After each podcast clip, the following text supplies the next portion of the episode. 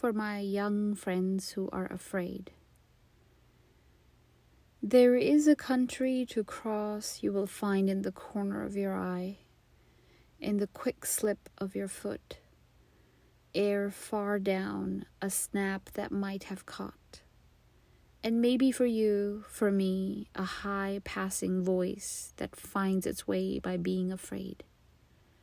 That country is there for us, carried as it is crossed what you fear will not go away. It will take you into yourself and bless you and keep you. That's the world, and we all live there.